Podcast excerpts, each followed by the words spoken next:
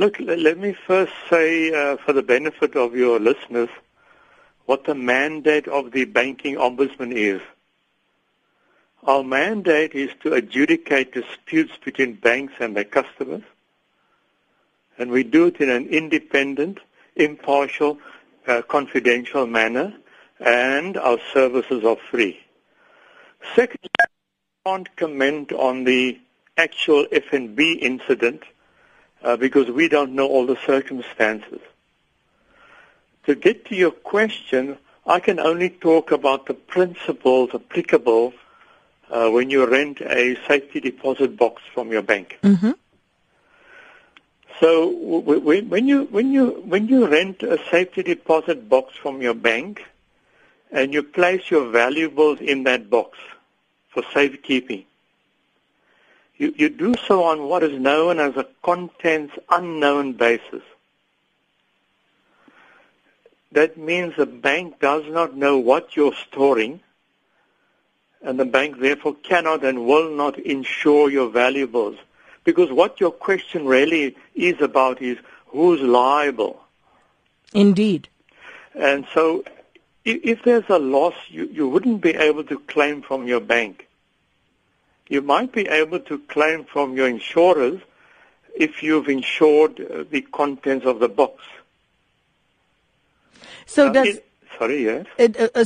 what sort of recourse do people have, those who have now suffered these losses as a result of these heists?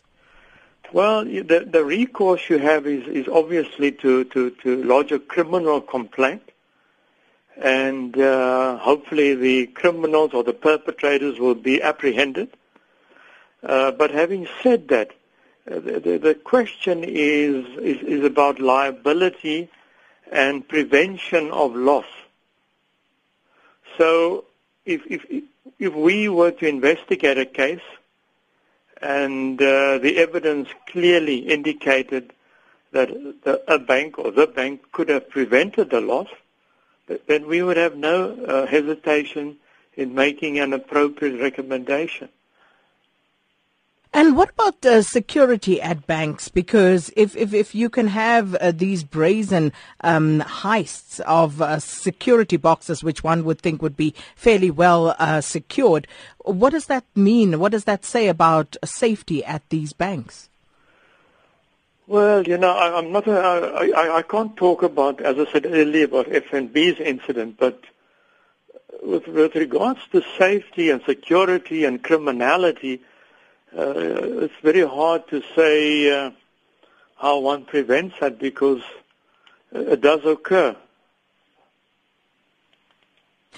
And so from here on in, is there anything from your side as the Ombudsman that you could do, that you could get involved in, as far as the customers who have now lost their valuables through these incidents? Yeah, look, if a customer feels that his bank or her bank has been negligent, then he or she is welcome to lodge a complaint with my office, and we'll investigate the matter.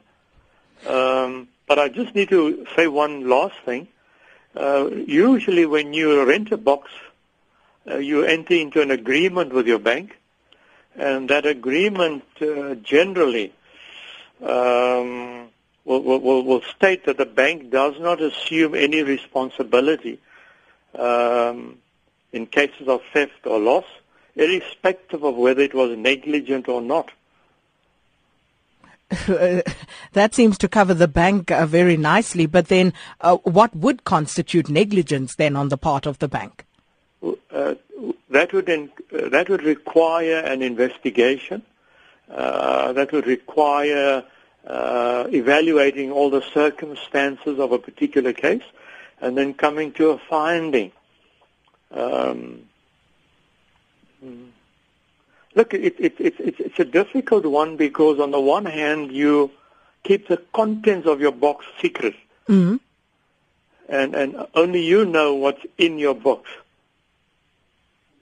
But if you're prepared to disclose the contents of your box, if you're prepared to provide valuation certificates, if you're prepared to insure the contents of the box, then there wouldn't be a problem. But obviously, if you were to do all of that, then that would negate the purpose of the box, which is over and above all secrecy. So failing which, the bank then can say that they didn't know, so therefore that would absolve them of any responsibility.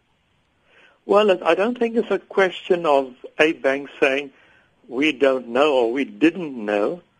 It's the basis upon which you contract with the bank.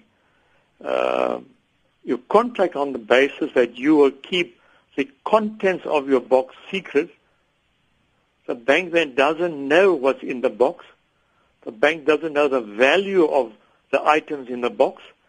And therefore the bank can't insure the contents of your box against loss of this nature. And therefore that would suggest that you cannot then, it would be very difficult then to actually find that the bank was negligent because of what you've just said. Well, it depends. It would depend on the circumstances of each particular case. I mean, you may very well find a case where a bank has been blatantly negligent. Then in that event, the bank would be held liable. But as you said earlier, it will depend on an investigation that needs to be conducted. But given what you've just said, does it then make any sense for people to even, you know, go through the trouble of taking their valuables to a bank for safekeeping? Because if you still have to insure it and the bank doesn't take any sort of liability, aren't you just better off keeping it at home in a safe and insuring it anyway? Well, I think you need to look at the context of that question. There are many boxes that are rented. And these incidences are very few and far between. And over the last 10 years, we've had maybe 2 or 3 cases of this nature. But 2 incidents at the same bank in a space of a couple of weeks, you know, coincidence much? Well, please, as I said earlier, I can't comment on what happened at this particular bank. Because I don't know all the circumstances.